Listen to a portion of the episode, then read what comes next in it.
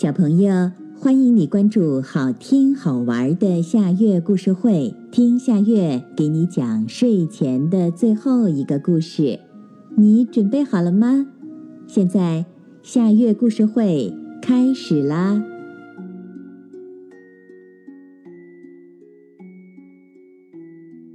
乌鸦和孔雀。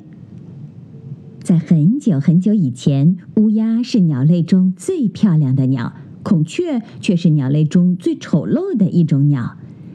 有一天，森林里要举行一年一度的比美大赛，森林里的动物都打扮得漂漂亮亮，都希望成为森林里最美的动物。孔雀和乌鸦也去了。在比赛那天，小山羊家突然烧起了熊熊烈火。狐狸看见了，怕烧坏了它的花皮袄，就躲得远远的。见了，怕烧坏它五颜六色的羽毛，一溜烟儿的跑开了。只有孔雀奋不顾身地冲进火场，救出了小山羊一家三口。孔雀来到比美场，黑熊裁判把孔雀领到比美场上，动物们都议论纷纷。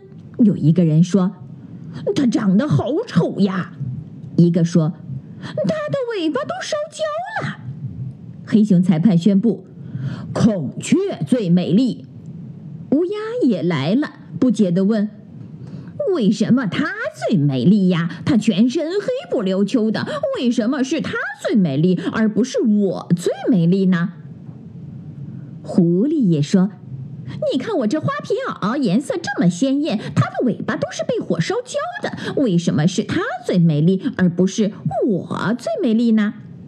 黑熊裁判笑呵呵地说：“他的心灵最美，心灵美的人才是最美的人。”第二天，乌鸦一觉醒来，照了一下镜子，惊叫了一声，说：“哎呀，我漂亮的羽毛不见了！”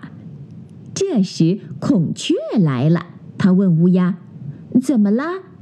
乌鸦说：“我的羽毛变黑了。”孔雀来到镜子面前，也惊叫了一声，说：“你怎么把漂亮的羽毛给了我呀？”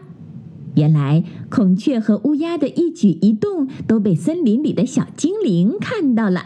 它被孔雀的所作所为感动了，把乌鸦漂亮的羽毛给了孔雀，而给了乌鸦一身乌黑的羽毛。